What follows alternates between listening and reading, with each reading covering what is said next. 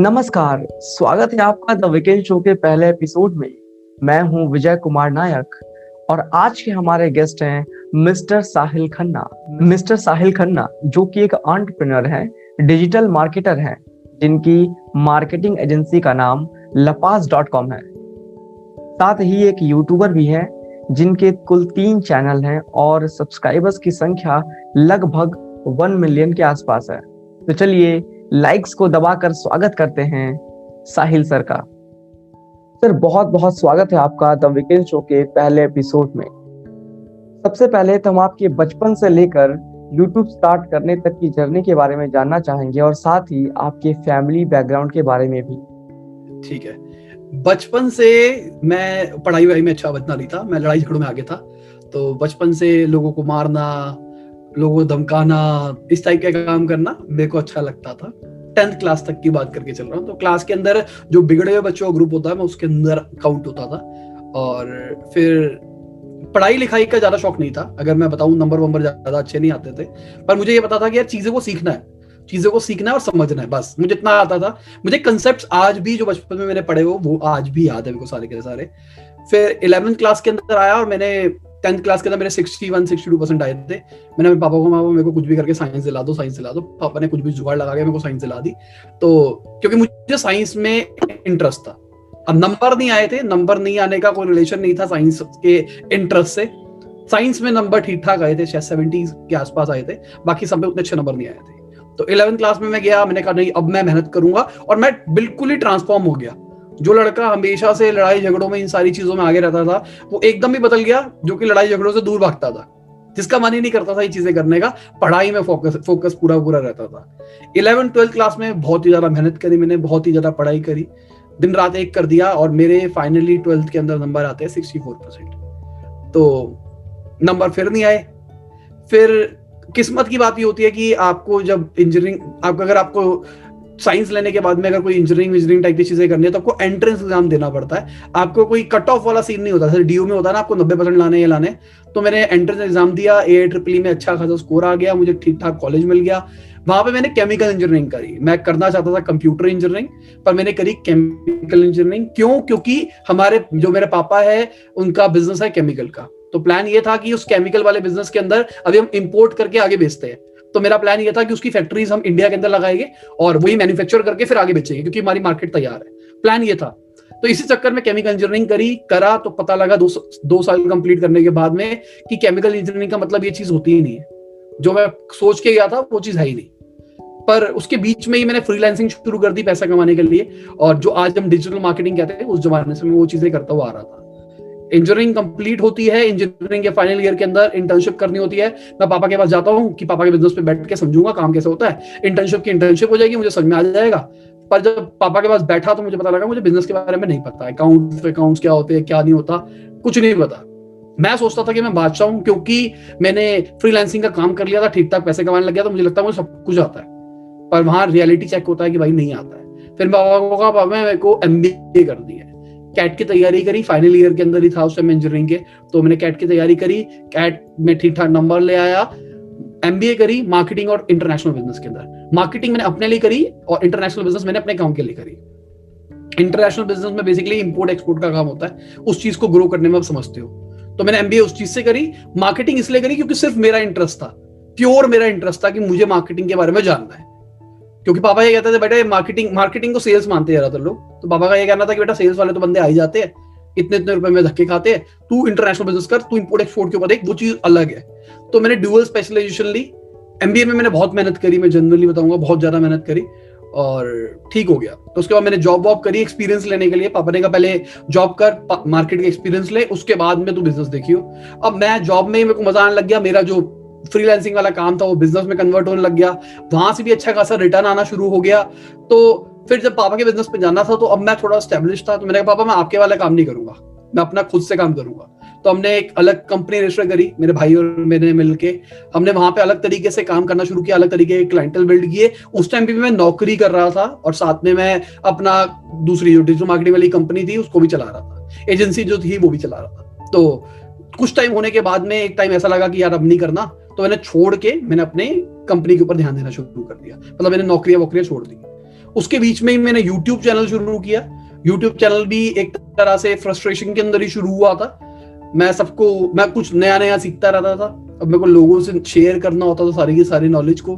तो मैं किसी को बताऊँ तो सब कहते, पका रहा है, पका रहा है, पका रहा है। मैंने कहा यूट्यूब पर लोग अपने आप ही मेरे को देखेंगे, वहीं से मेरा सब कुछ ग्रो होने लग जाएगा। प्लान ये था कि एक साल के अंदर एक हज़ार सब्सक्राइबर्स हो जाए, मैं खुश हूँ। ज़्यादा हो गए, पर प्लान ये रहा, यही था। और रोज की एक वीडियो डालूँगा मैं। तो यूट्यूब पे भी चलता रहा, जिस तरीके से चल रहा था, वो सारा का सारा गेम चलता था। नंबर्स वाली बात बता दू, मेरे टेंथ के अंदर ये चीज़ इसलिए बता रहा हूँ ताकि सबको पता लग जाए नंबर होगा, कोई गेम नहीं होता है। टेंथ के अंदर मेरे साठ, इकसठ परसेंट आए थे ट्वेल्थ के अंदर मेरे sixty four sixty five percent आए थे इंजीनियरिंग के अंदर मेरे सेवेंटी फोर परसेंट आए थे, और एमबीए के अंदर मेरे eighty three eighty four percent आए। और ये इसलिए होता चला गया क्योंकि मुझे नंबर लाने की टेक्निक समझ में आ गई। पहले मैं सिर्फ़ ये पूछता था मुझे व्हाट इज़ दिस मैं कहता दिस इज़ दिस खत्म कहानी। इंजीनियरिंग के अंदर जो मेरे एच थे, उन्होंने मुझे गाइड किया किस तरीके से नंबर लाने के ऊपर लिखते हैं। किस तरीके से लिखा जाए कि नंबर ज़्यादा मिले। तो मेरे को वो टेक्निक समझ में आई। इस चक्कर में मेरे एमबीए के अंदर इंजीनियरिंग के अंदर अच्छे नंबर है एमबीए के अंदर अच्छे नंबर उस वाली टेक्निक से नहीं आए। बेसिकली वहाँ पे केस स्टडीज़ ज़्यादा होती थी कि अगर ये बिज़नेस है, इसको ग्रो करने के लिए आप क्या करोगे? इसकी मार्केटिंग किस तरीके से करोगे? दस पॉइंट बता दो, ये बता दो। तो एमबीए में शायद इस चक्कर में भी अच्छे नंबर आ सकते हैं मेरे। बस अब यूट्यूब चलता जा रहा है। एजेंसी थोड़ी अच्छी तरीके से चलने लग गई है। और इंटरनेशनल पहले थे, फिर यूट्यूब चैनल से मेरे पास इंडियन क्लाइंट्स भी अच्छे खासे आने लग गए हैं। और लॉकडाउन के अंदर कुछ एजेंसी के क्लाइंट्स चले गए, जिससे मेरे को एक और नई रियलाइजेशन मिली है कि अगर मैं लोगों का बिज़नेस बिल्ड कर सकता हूँ, क्यों ना मैं अपना बिज़नेस बिल्ड करूँ? तो मैं अलग अलग बिज़नेस ट्राई कर रहा हूँ। बहुत सारे छोटे छोटे मतलब मैं ये नहीं कह रहा बहुत बड़े बड़े माइक्रो बिज़नेस जिसमें डेढ़ दो लाख रुपए इन्वेस्ट करके रिकरिंग इनकम आ सकती है। वहाँ वहाँ पे ऐसे छोटे छोटे बिज़नेस तैयार कर करके मैं डाल रहा हूँ और इस लॉकडाउन के अंदर ही हमने पाँच छह बिज़नेस तैयार कर दिए। तो बस यही चल रहा है मेरा।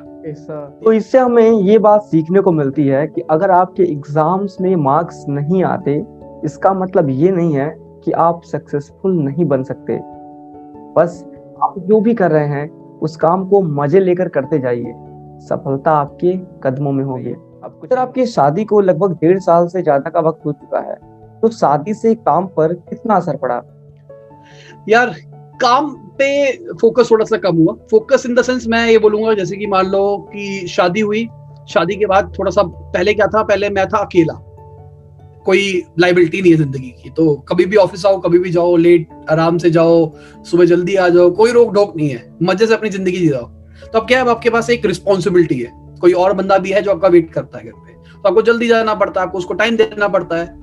फिर शादी को कुछ ही टाइम हुआ था मेरे हिसाब से मतलब पहले मैं शादी हुई है, फिर उसको हनीमून पे गया। हनीमून के बाद में हमारे में क्या होता है, खाने का सीन होता है। जब आपकी शादी होती है तो आप लोगों के घर पे खाने के लिए जाते हो। तो वही चल रहा था मतलब वो स्टार्टिंग का पीरियड चल रहा था, फिर कोरोना आ गया। पूरा साल कोरोना में निकल गया। कोरोना के अंदर ही मेरी बेटी हो गई है। तो उस बेटी को भी टाइम देना पड़ रहा है। तो इस चक्कर में मतलब फैमिली टाइम बढ़ गया है मेरा। जो मैं पहले कह रहा हूँ कि मेरे 18-19 घंटे काम में निकलते थे 18-19 तो नहीं कहूँगा मतलब ये मान लो मेरा 16-17 घंटे मेरे काम में निकलते हो अब वो 10-12 तक आ गया।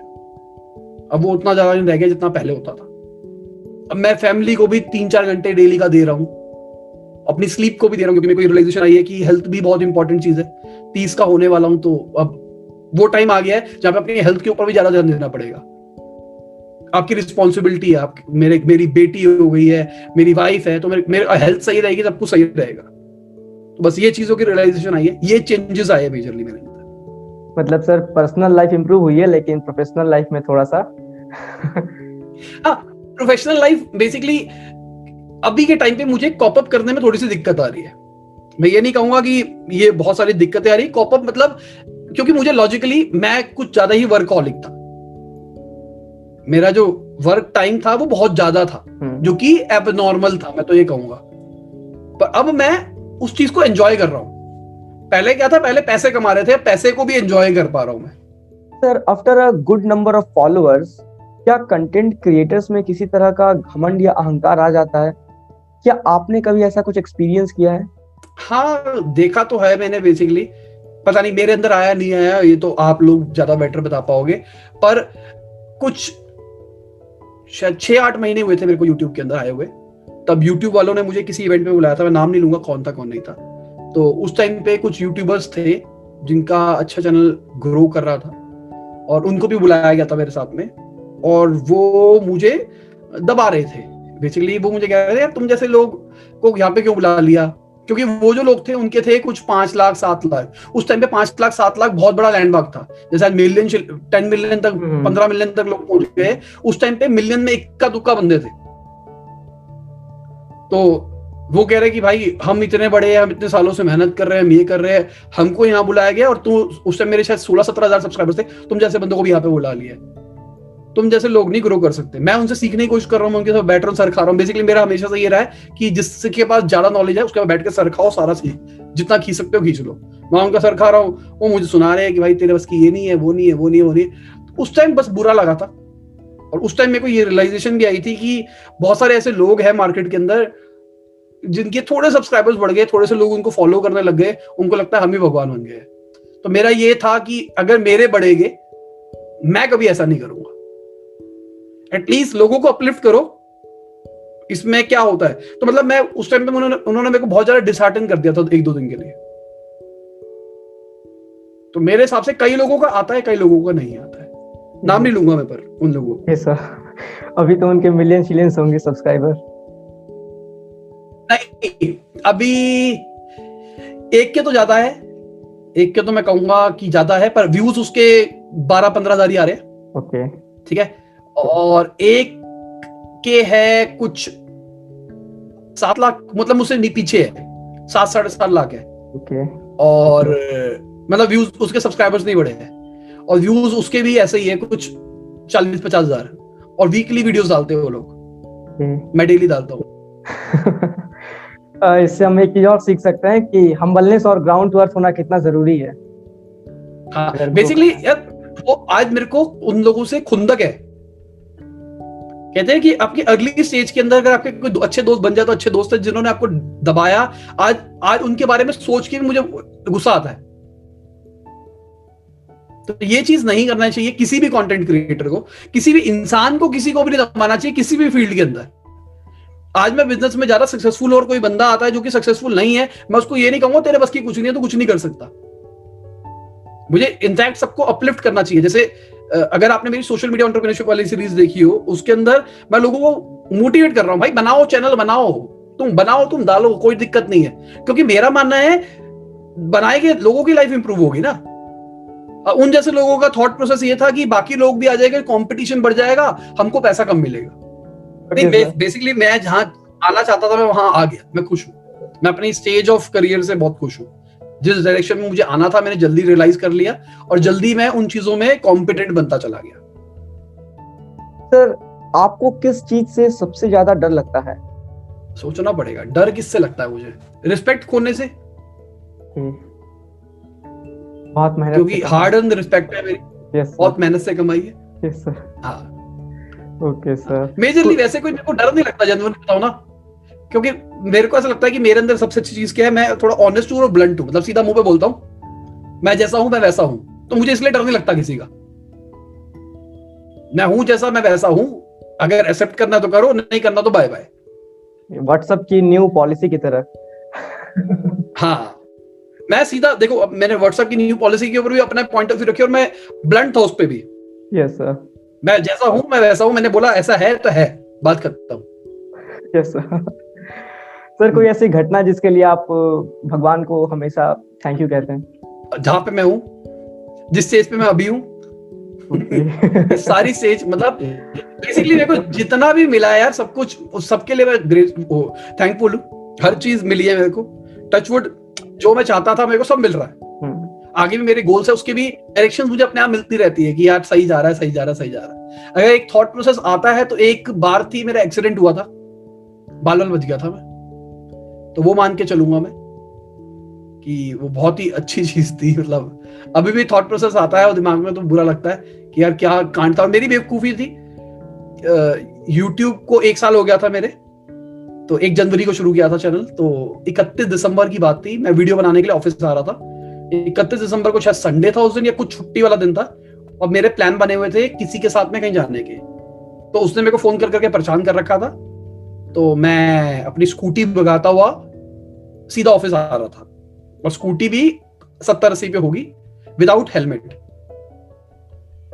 और मेरा घर और ऑफ़िस ज़्यादा दूर नहीं है। और मेरी बेवकूफ़ी थी हेलमेट नहीं लेके गए क्योंकि मुझे लग रहा था मैं हेलमेट लूँगा तो लेट हो जाऊँगा। ये, ये सारी चीज़ें इकट्ठी हुई थी उस दिन। मैं ये कह रहा हूँ इसलिए मैं लक्की मानता हूँ अपने आप को। अचानक ही छोटी पतली रोड थी मतलब पतली रोड मतलब मैं कहूँगा दो ट्रक की जितनी चौड़ी रोड थी कि दो ट्रक साथ साथ में आ सकते हैं। और दिल्ली जैसी जगह के अंदर आधी रोड को कैप्चर करके रखते हैं लोग। मतलब वहाँ पे पार्किंग गाड़ी वाड़ी लगा के रखते हैं। तो मैं आराम से अपनी लेन पे, फास्ट लेन के ऊपर मज़े से भगाता हुआ लेके जा रहा हूँ, जल्दी पहुंचू अचानक एक रिक्शे वाला आया और उसने बीच में डाल दी, लास्ट लेन में। और मैं एकदम पीछे से स्पीड में हूँ और मैं ब्रेक दबा रहा हूँ हॉर्न मार रहा हूँ हट ही नहीं रहा है। और वो मतलब ये माइक्रो सेकंड के अंदर हुआ सारा का सारा। और अगर, जैसे मैं रिक्शे में अगर घुसा रहा था तो मुझे पता था अगर रिक्शे में स्कूटी गई तो रिक्शे का जो पीछे वाली चीज़ होती है वो वाला ठेले वाला रिक्शा था। हम्म, हम्म। तो वो चीज़ मेरे स्कूटी के अंदर घुसेगी और मेरे बहुत लगने वाली है। और इस साइड डिवाइडर था हम्म। और मेरे पास हेलमेट नहीं था।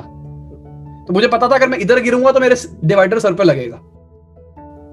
फिर कहानी खराब हो जाएगी। और ये सारी चीज़ें हुई है तीन सेकंड दो सेकंड के अंदर।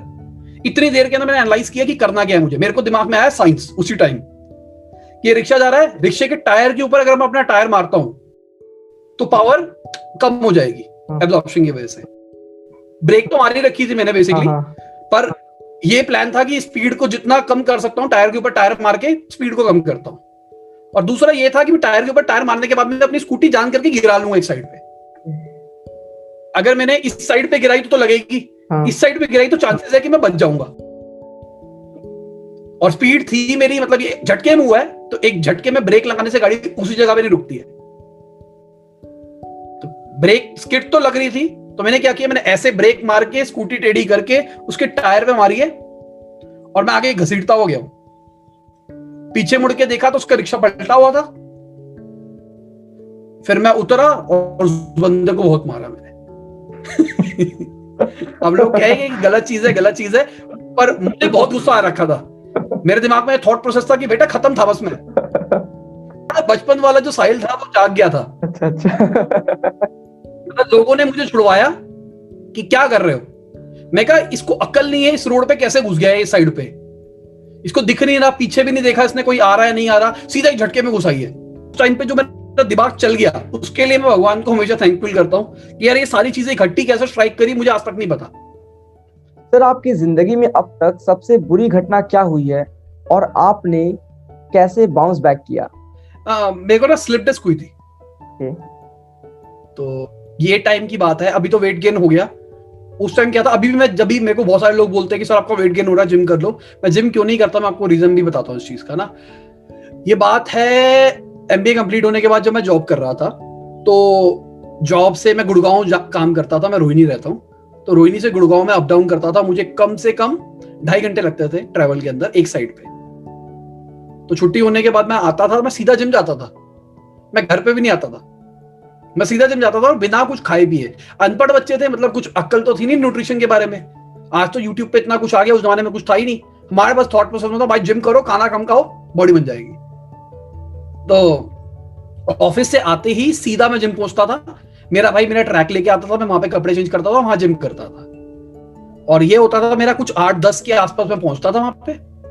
और आठ बजे से दस बजे तक मैं जिम करता था। कई बार साढ़े दस बजे बज जाते थे। ढाई ढाई घंटे जिम कर रहा हूँ। पूरा दिन काम करने के बाद में ढाई ढाई घंटे जिम करता था। उसके बाद घर पे आके कभी खाना खा लिया, कभी बाहर का कुछ खा लिया, जैसे बर्गर खा लिए फ्रेंच फ्राइज खा लिए रेडी वाले, तले हुए वाले। तो हमको लगता है डाइट लेनी है भाई, कोई थोड़ा ना मैटर करता है, कुछ भी खाओ, बस खाओ। तो बस खाना खाते थे जिम के बाद में, यही सीन चल रहा था। और बॉडी शेप में आनी शुरू हो रही थी। अच्छी खासी मैं कहूँगा शेप में आनी शुरू हो रही थी। तो ये चीज़ कुछ एक डेढ़ साल कॉन्स्टेंटली तो अब सिंपल सी बात, अगर आप बॉडी पे इतना लोड डाल रहे हो और साथ में कुछ ले नहीं रहे हो in the sense protein diet मेरे हाई थी नहीं न्यूट्रिशन था नहीं कुछ ऐसा। न्यूट्रिशन के नाम पर मैं बर्गर फ्राइज खा रहा था। और भी कुछ चीज़ें लेनी होती है मसल के लिए, मैंने कुछ भी नहीं लिया बेसिकली तो ब्रेकडाउन तो होना ही था। अचानक ही स्लिप डिस्क हो गई। वो स्लिप डिस्क इतनी बढ़ती चली गई और ये बात है, मेरे बेसिकली एमबीए के अंदर ही प्री प्लेसमेंट हो गया था। जब मैं फाइनल ईयर में था मतलब पहले साल के बाद सेकंड ईयर जो होता है उसमें मेरी प्लेसमेंट हो गई थी।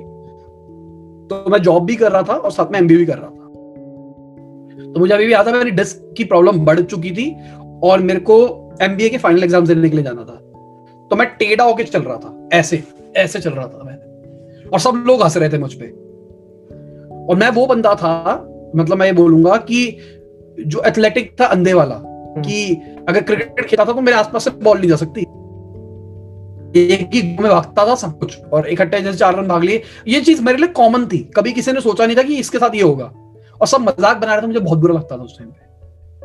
तो वो मैं कहूँगा मेरा बहुत लो फेस था। कि कोई मेरी पॉइंट ऑफ़ व्यू नहीं समझ पा रहा था कि मेरे लिए कितना बड़ा डाउनफॉल था वो। हम्म। क्योंकि कई लोगों के दर्द होती है उन्होंने बचपन से एक्सपीरियंस किया होता है। मैंने ये चीज़ कभी बचपन में एक्सपीरियंस ही नहीं करी ना। मेरे लिए तो एकदम ही दुनिया बदल गई थी। जज्बात बदल गए थे। सब बदल गया था। तो वो था मेरे लिए सबसे डाउन फ़ेज़ जो मैं बोलूँगा। फिर ओवरकम मैंने क्या किया? मैंने आ, नाम क्या था? कोई वो थे आयुर्वेद वाले थे मेरे को याद नहीं है नाम उनका। जीवा शायद। हम्म। मेरे को ऐसी टीवी में ऐड दिख रही थी जीवा शिवा। मैंने कहा मंगा लो पैसे कमा ही रहे थे अपन। हम्म। मैंने मंगा ली उनकी दवाई शवाई खाया एज इन कोई फ़र्क नहीं पड़ा। फिर मेरे पापा ने मेरे को बोला कि अगर तेरे को ये आयुर्वेद वायुर्वेद पे जाना तो योगा। तो फिर मैं किसी एक योगा वाले पे जाना मुझे। तो उन्होंने मुझे बताया कि स्टार्टिंग में आपको एक हफ़्ता फलाहार पे रहना है। मतलब कुछ भी नहीं खाना सिर्फ़ फ्रूट्स खाने हैं। हम्म। और साथ में योगा कराते थे। मैं कहूँगा कि पंद्रह मिनट पंद्रह दिन के अंदर मुझे हील आना शुरू हो गया था। एक महीने के अंदर मैं बैक टू नॉर्मल टाइप्स आ गया था। आज भी मैं वो नहीं कहता कि मैं पुराने वाला साइल करना हूँ पर आज मैं ठीक हूँ। पर मुझे पता है किसी दिन मैंने ज़्यादा कुछ कर लिया ना मेरी कमर में दर्द हो जाती है। तो जैसे अभी भी मैं क्रिकेट खेलने के लिए जाता हूँ किसी दिन मैंने ज़्यादा क्रिकेट खेल लिया तो शरीर टूट जाता पूरा पूरा। पूरी कमर में दर्द होती है पैरों में दर्द आ रही होती है चलना मुश्किल हो जाता है दो तीन दिन तक। फिर योगा करके बैक टू नॉर्मल लाना पड़ता है अपने आप को। सर बाउंस बैक से याद आया क्या आप विवेक बिंद्रा सर को अपना कॉम्पिटिटर मानते हैं? हाँ मानता हूँ। पर पहले मानता था अब नहीं मानता। जनरली बताता हूँ। पहले मानता था अब नहीं मानता। और मेरे हिसाब से competition is very good competition होना इज़ अच्छा है। हम्म, मेरे हिसाब से उन्होंने पूरी मार्केट बनाई है ये वाली हम्म। इंडस्ट्री पूरी की पूरी। हम्म, बिज़नेस कोचिंग बिज़नेस वगैरह वगैरह की। हम्म, कि अब लोगों को ये चीज़ पता लग गई है अब आपको लोग कन्विंस करना आसान हो जाता है। हम्म, जैसे मैं कहता हूँ कि मैंने डिजिटल मार्केटिंग की इंडस्ट्री बनाई है। हम्म, जब मैंने डिजिटल मार्केटिंग की वीडियोस बनानी शुरू करी थी उस टाइम कोई नहीं था। आज डिजिटल मार्केटिंग की बहुत सारे लोग बना रहे हैं। क्योंकि आज ये कॉमन हो गई है। ऐसे उन्होंने बिज़नेस बनाया है। तो पहले मानता था पर अभी कुछ टाइम से मैं एक दो महीने से उनको देख रहा हूँ एक दो महीने से कुछ महीने से देख रहा हूँ। उनकी कंटेंट क्वालिटी थोड़ी सी अलग हो गई है। मतलब वो हम्म। बेसिकली अपनी ऐप पे ज़्यादा फोकस कर रहे हैं। हाँ। तो अब मेरे वो कंपटीशन नहीं रह गए ना वो अलग ही निश पे काम कर रहे हैं। आजकल वो एनिमेटेड कंटेंट पे ज़्यादा फोकस कर रहे हैं और अपने ऐप को बिल्ड कर रहे हैं। हाँ बेसिकली वो ऐप पे ज़्यादा फोकस कर रहे हैं। मैं भी सिंपल सी बात मैंने बताया कि मेरे भी अब प्रोजेक्ट्स आ रहे हैं जहाँ पे मैं अपने प्रोडक्ट्स को मार्केट करूँगा। पर इसलिए मैं कह रहा हूँ कि मेरा कंपटीशन नहीं है। उनका जो कंपटीशन है उनको अपनी अपने अपने कोर्सेज बेचने हैं। मेरा कोई भी बनाया से कोई करने के लिए ऑफलाइन जो इंस्टीट्यूट चलता था वही चलता है। हम्म। ऑनलाइन कोर्सेज निकलेंगे पर मैं उसको भी इतना मार्केट नहीं करूँगा। जिनको लेना होगा अपने आप ले लेंगे। और आपकी स्ट्रैटेजी थोड़ी सी अलग है वैसे भी मार्केट करने की। हाँ मेरी स्ट्रेटेजी हाँ मेरी स्ट्रेटेजी बिल्कुल अलग है। हाँ और मैं बोलता भी नहीं। हम्म बिल्कुल। कई लोगों को तो पता भी नहीं मैं करता क्या। हूँ हम्म। पता चल जाएगा सर। नहीं सर वो अभी बीच में आया था ना वो फेक गुरुज वाला आपका वीडियो उसमें आपने बहुत बड़ा बिज़नेस डॉट कॉम यूज़ किया था। तो तो ऐसे फन के लिए किया था। वो बेसिकली मैं उनके लिए ऐसे ही कुछ किया था। हाँ, होता है जो चीज़ आप रिलेट कर पाते हो ना आप उस पर हँसी करते हो। अगर मैं उसकी जगह कुछ और भी डॉट कॉम कर देता तो लोग रिलेट नहीं बनता। अभी आपने बोला ना बहुत बड़ा बिज़नेस डॉट कॉम आपको हँसी आ गई ना? गोल यही था बस उसमें। गोल यही था मेरा। मेरे मेरे को किसी से बेसिकली मैं विवेक बिंद्रा जी को टारगेट नहीं कर रहा था इसके अंदर। पर मेरा प्लान था ऐसी सबको मिला जुला के एक कंटेंट बनाएगा एक टाइप का। यस सर तो आप अपने डे टू डे लाइफ में जो डिस्ट्रैक्शन आता है जो अलग अलग तरह का कॉम्पिटिशन होता है या नॉइज़ होता है उसको कैसे अवॉइड करते हैं? जैसे कि?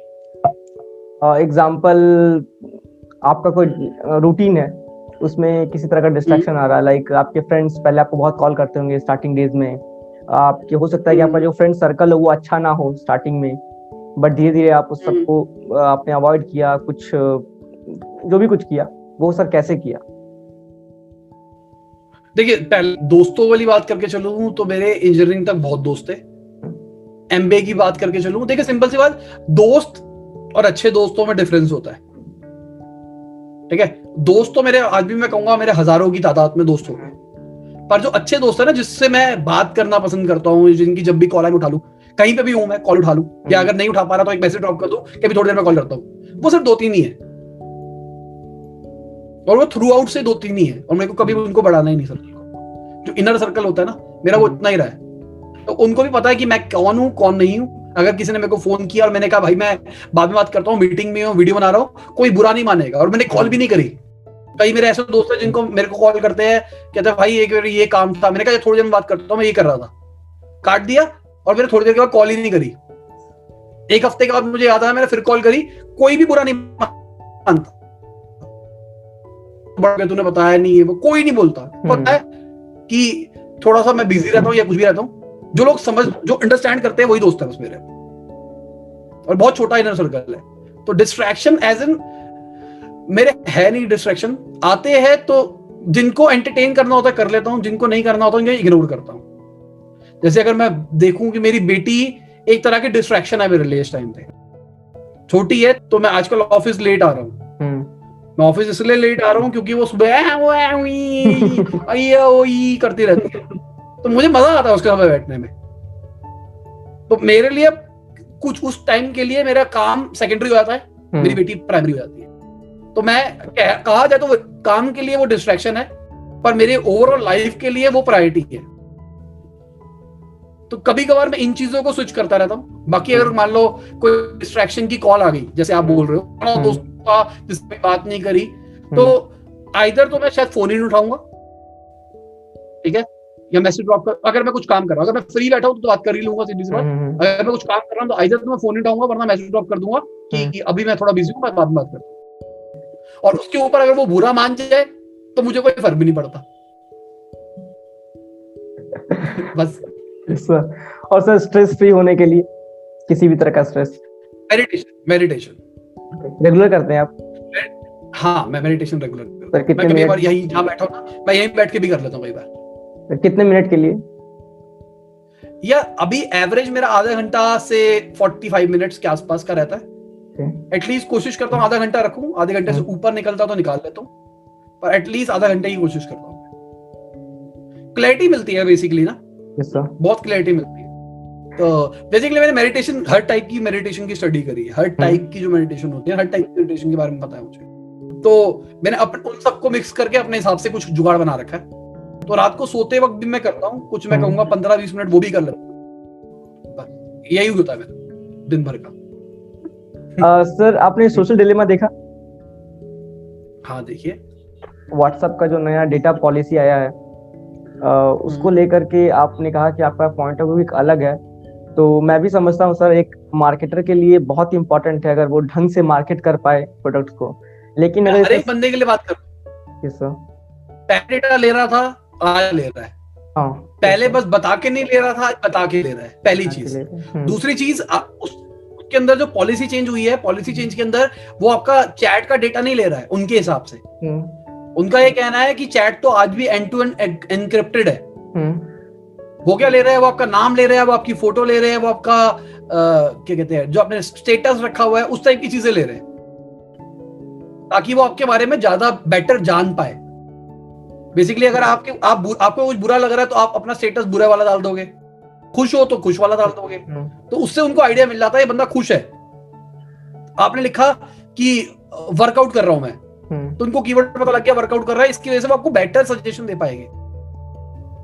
बस। और मेरे हिसाब से कुछ चेंजेस इतने बड़े नहीं आ गए जितना बड़ा हुआ बना दिया लोगों ने। कि ये हो गया वो हो गया फलाना गाना हो गया। वही सेम चीज़ है सारी की सारी। और हम उस कंट्री में रहते हैं यार। टॉप से पिक्चर डाउनलोड करता है पिक्चर डाउनलोड करता है पायरेटेड और हम अपनी प्राइवेसी के ऊपर लड़ रहे हैं। अगर आपको ज़्यादा ही प्राइवेसी के ऊपर करना है हाँ। तो आप सारी सब्सक्रिप्शन ओरिजिनल लो ना। हमको क्रैक्ड एप्स डालनी है अपने फ़ोन के अंदर सारी की सारी। हर चीज़ क्रैक यूज़ करना है। फिर हम बात करते हैं प्राइवेसी की। जो क्रैक यूज़ कर रहे हैं, उससे गंदा प्राइवेसी का कांड कुछ है ही नहीं। लोग कह रहे हैं, हमारा डेटा निकल जाएगा। क्या डेटा निकल जाएगा? आपकी फ़ोटो निकल जाएगी, आपकी शक्ल क्या है? आप अगर अपनी शक्ल का डर है तो अपने सारे सोशल मीडिया अकाउंट रीएक्टिवेट कर लो ना। अपनी शक्ल क्यों डाल रहे हो कहीं पे? या नकाब पहन के घुमा करो मार्केट के अंदर। फेसबुक पे सबने अपनी फ़ोटो डाल रखी होगी हाँ। इंस्टाग्राम पे सबने डाल रखी होगी। हम्म, अगर कोई यूट्यूब चैनल बना रहा है वहाँ पे अपनी वीडियोस डाल रहा है। गूगल के अंदर फ़ोटो सिंक का ऑप्शन आता है वहाँ पे अपनी सारी फ़ोटोज़ डाल देता है। हम्म, सेटिंग्स पे क्लिक करो। अगर आप फ़ोन कोई भी यूज़ करते हो सैमसंग करते हो आईओएस करते हो कुछ भी करते हो अपनी गैलरी दिखती है। हम्म, आपका शक्ल आ जाती है कि ये बंदा साहिल है। उस पे हम्म, क्लिक करोगे साहिल की सारी फ़ोटोज़ आ जाती है। वो सारा कैसे पता लग गया उसको? उस पे तो कोई बात नहीं कर रहा कोई भी। क्योंकि उसको उसको बताया नहीं गया अभी लोगों को। लोगों को पता नहीं है कितने बड़े बड़ी चीज़ें हो चुकी है पहले से। गूगल आपकी मैप की लोकेशन ट्रैक कर रहा है। गूगल मैप्स यूज़ करते हो। बंद कर दो ना। हम्म, गूगल मैप्स यूज़ कर रहे हो। गूगल मैप्स का मतलब आप गूगल वाले को कह रहे हो कि लोकेशन बताओ मुझे। मैं हम्म, लोकेशन बता रहा हूँ कि भाई मैं देखो दिल्ली से जयपुर जा रहा हूँ। अभी मैं करंटली यहाँ पे हूँ।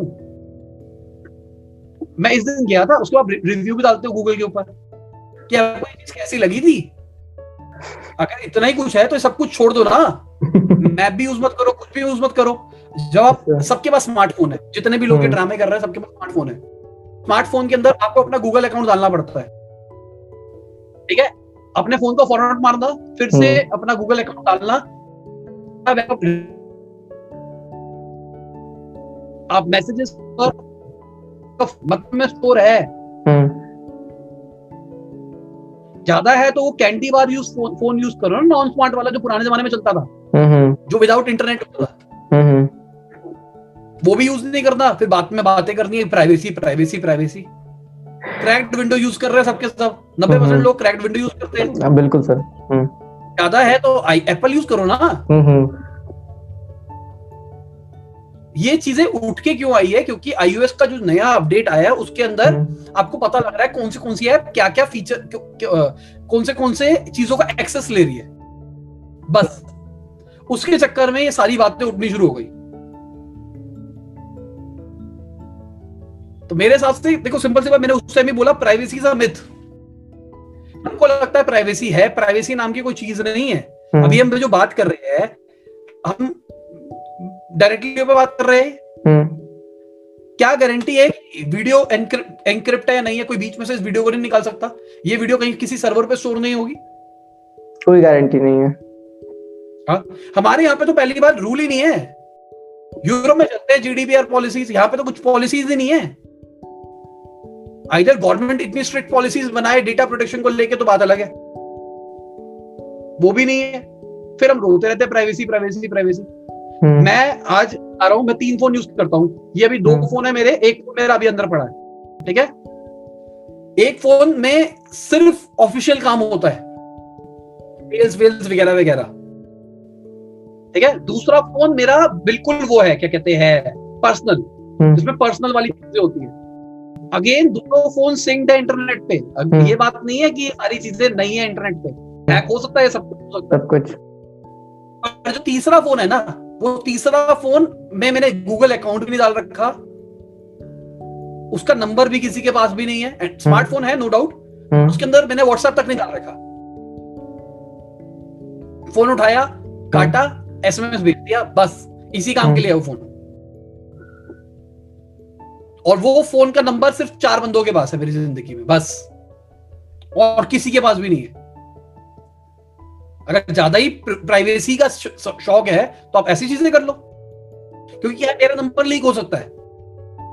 मेरा बिज़नेस वाला नंबर है लॉजिकली हम्म, मेरे किसी क्लाइंट ने दे दिया किसी को नंबर वहाँ से हम्म। मेरा नंबर लीक हो सकता है। हम्म, जो मेरा पर्सनल नंबर है वो मेरे रिश्तेदारों के पास में है वो नंबर मतलब आज से दस साल से चल रहा है पुराना दस साल पुराना नंबर है।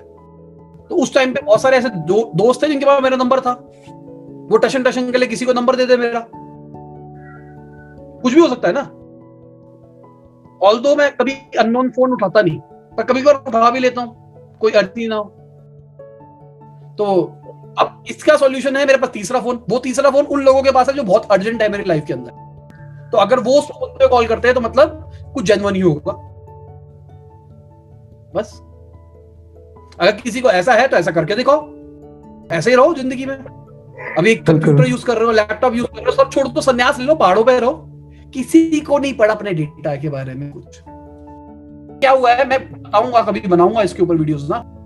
द ग्रेट हैक हो गया सोशल डिलेमा हो गया। हम्म। इन सबने ना दिमाग में ऐसा थॉट प्रोसेस डाल दिया लोगों को जैसे कि कंपनियाँ चोर है। सिंपल सी बात है वो कंपनी भी पैसा कमाने के लिए बैठी है पहली बात। अगर आपको कोई व्हाट्सएप यूज़ कर आप मुझे से वीडियोस भेज रहे हो मुझे सब कुछ यूज़ कर रहे हो विदाउट एड्स कंपनी पैसे कैसे कमाएगी? पागल थोड़ा बैठी है कंपनी तो कंपनी को कुछ ना कुछ तो करना पड़ेगा और मैं बहुत टाइम से बोल रहा हूँ ये अभी की बात नहीं है मैं बहुत टाइम से बोल रहा हूँ कि आपका फ़ोन आपकी आवाज़ सुनता है। क्या है एप्पल के अंदर एक नया ऑप्शन आ गया है एप्पल ही कर रहा है सारी चीज़ों हम्म। एप्पल के अंदर एक उन्होंने ऊपर नोटिफिकेशन लाइट डाल दी है जैसे अगर कैमरा यूज़ कर रही है कोई भी ऐप तो अपने आप हम्म। कैमरे वाली लाइट जल जाती है। माइक यूज़ हो रहा है तो उस कलर की लाइट जल जाती है। हम्म। तो आपको सीधा पता लग जाता है कि ये वाली चीज़ यूज़ हो रही है मेरी इस साइड तो अभी मेरा नॉर्मल फ़ोन पड़ा है कोई लाइट नहीं चल रही, इसका मतलब बैकग्राउंड में कोई भी कुछ भी नहीं कर रहा। पर लॉजिकली देखा जाए, झूठ तो है ही सारे का सारा। हे सिरी खुल गया?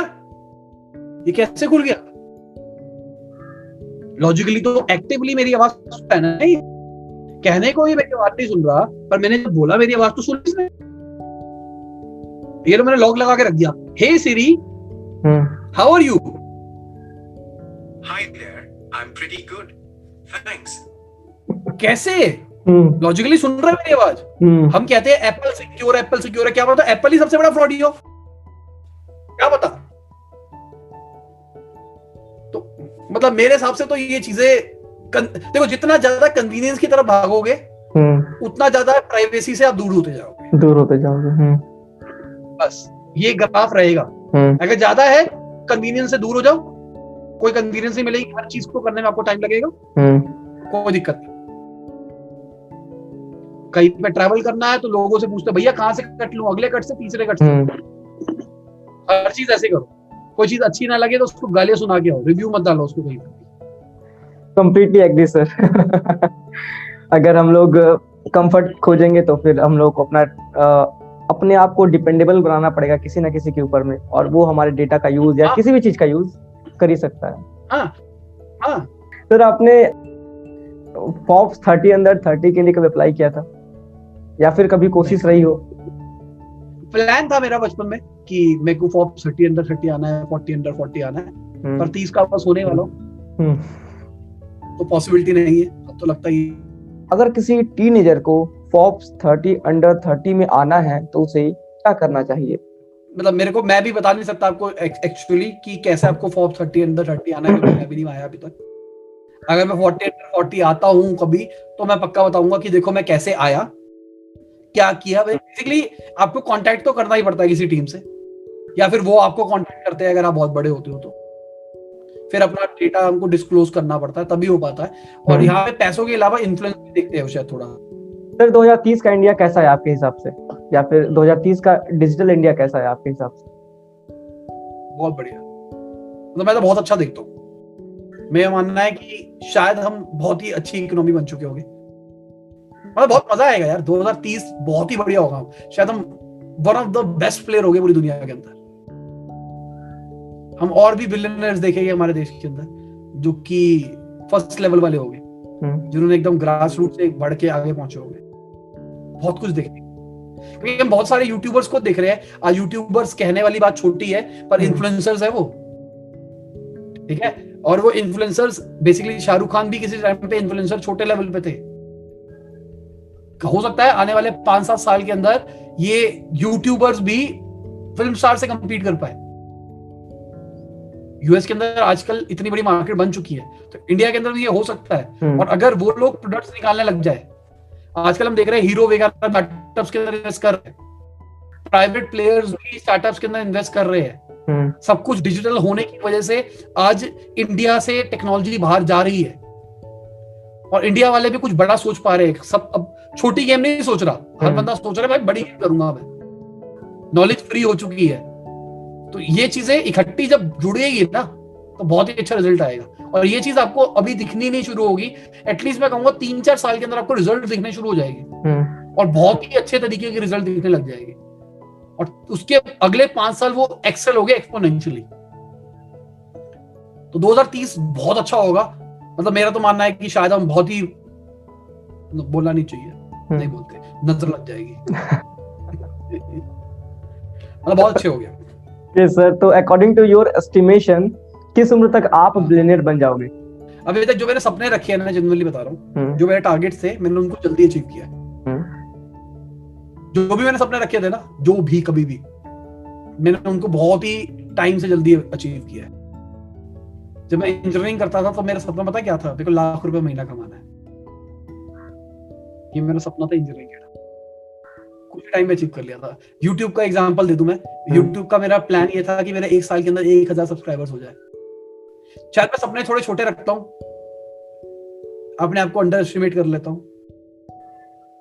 पर ठीक है। मतलब सिंपल सी बात यार अभी ना ये साल पिछला साल थोड़ा सा बुरा रहा। बुरा इन द सेंस बहुत सारे स्टार्टअप्स आने थे वो फंस के रह गए। लॉकडाउन के चक्कर में।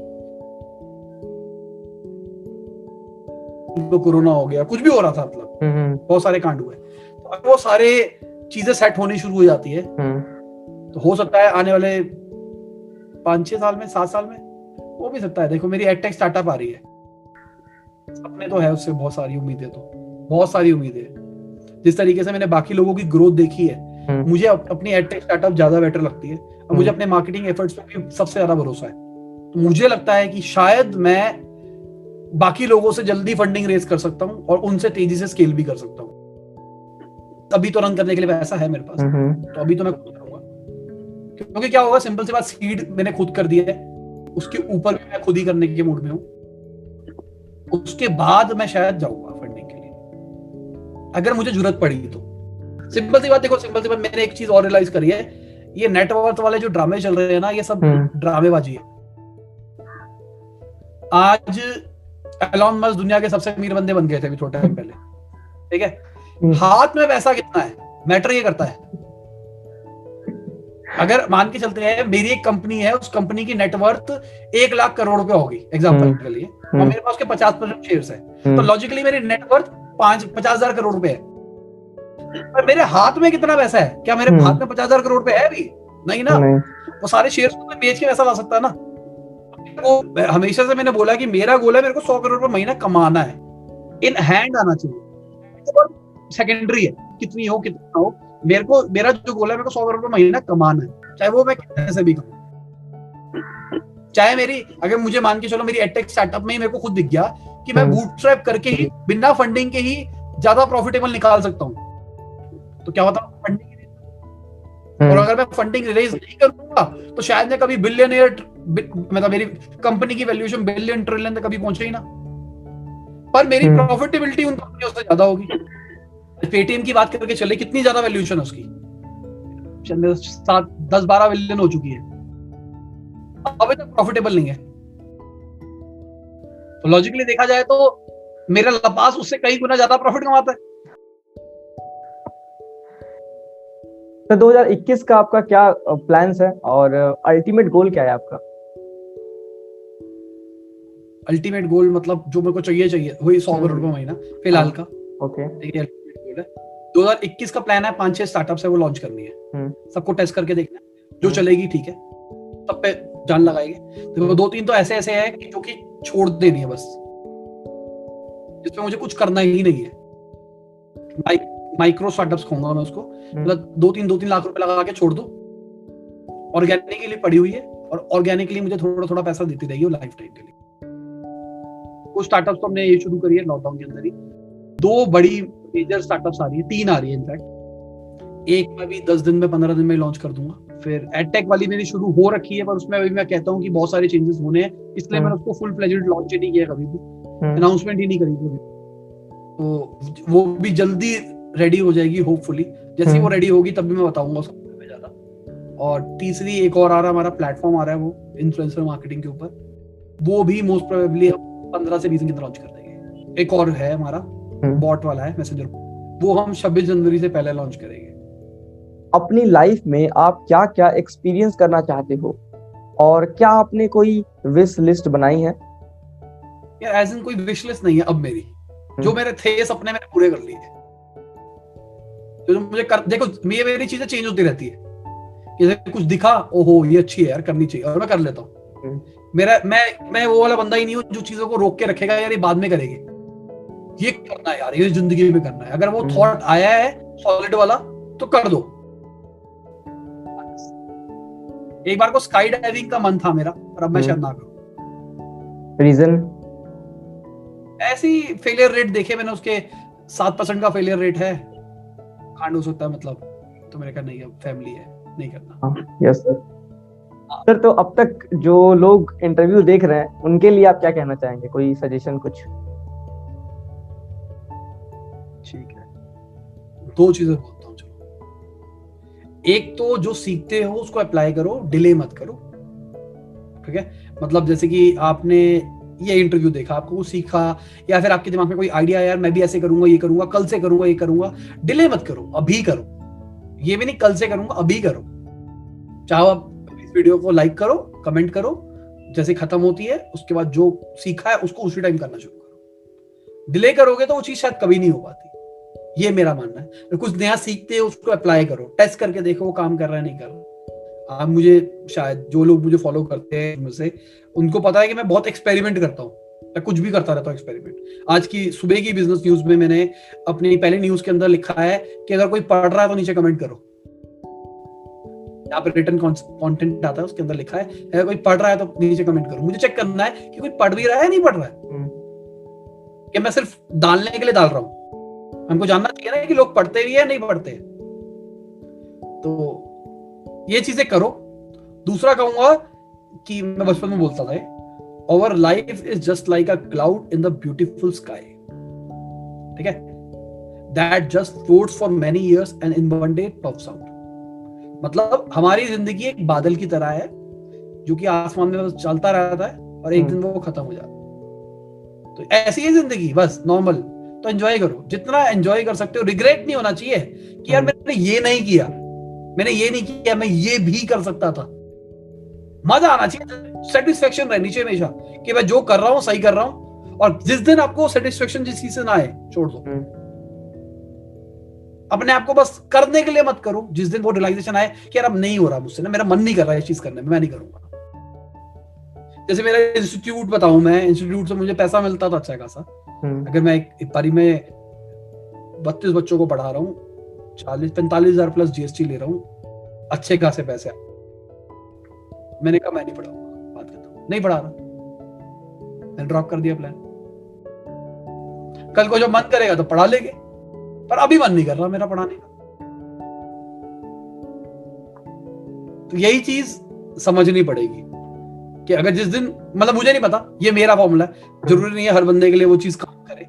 मेरे लिए काम करता है। जिस दिन हम्म। तक मेरे को किसी काम में मज़ा आता है मैं तब तक उस चीज़ को फॉलो करता हूँ। जिस दिन नहीं आता है उस दिन मैं छोड़ देता हूँ। यही सजेशन रहेगी इसी के साथ पहला एपिसोड समाप्त होता है। उम्मीद करता हूँ मेरी तरह आपको भी बहुत मज़ा आया होगा। आपने हमारे लिए अपना कीमती समय निकाला, इसके लिए आपका बहुत बहुत धन्यवाद। उम्मीद करता हूँ बहुत जल्द आपसे फिर मुलाकात होगी।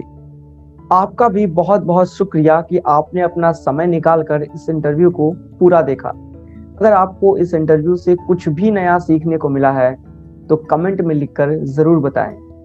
साहिल सर की तरह ही आपके पास भी कुछ अच्छे दोस्त होंगे, जिनके साथ आप अपनी सक्सेस जर्नी को कंटिन्यू करना चाहते हैं। उनके साथ इस वीडियो को शेयर करें और अपने सफलता को बड़ा से बड़ा बनाएँ। बहुत जल्द हम दोबारा मिलेंगे दूसरे एपिसोड में किसी और खास मेहमान के साथ। के लिए अपने सपनों को पूरा करने के लिए जी तोड़ मेहनत कीजिए। धन्यवाद।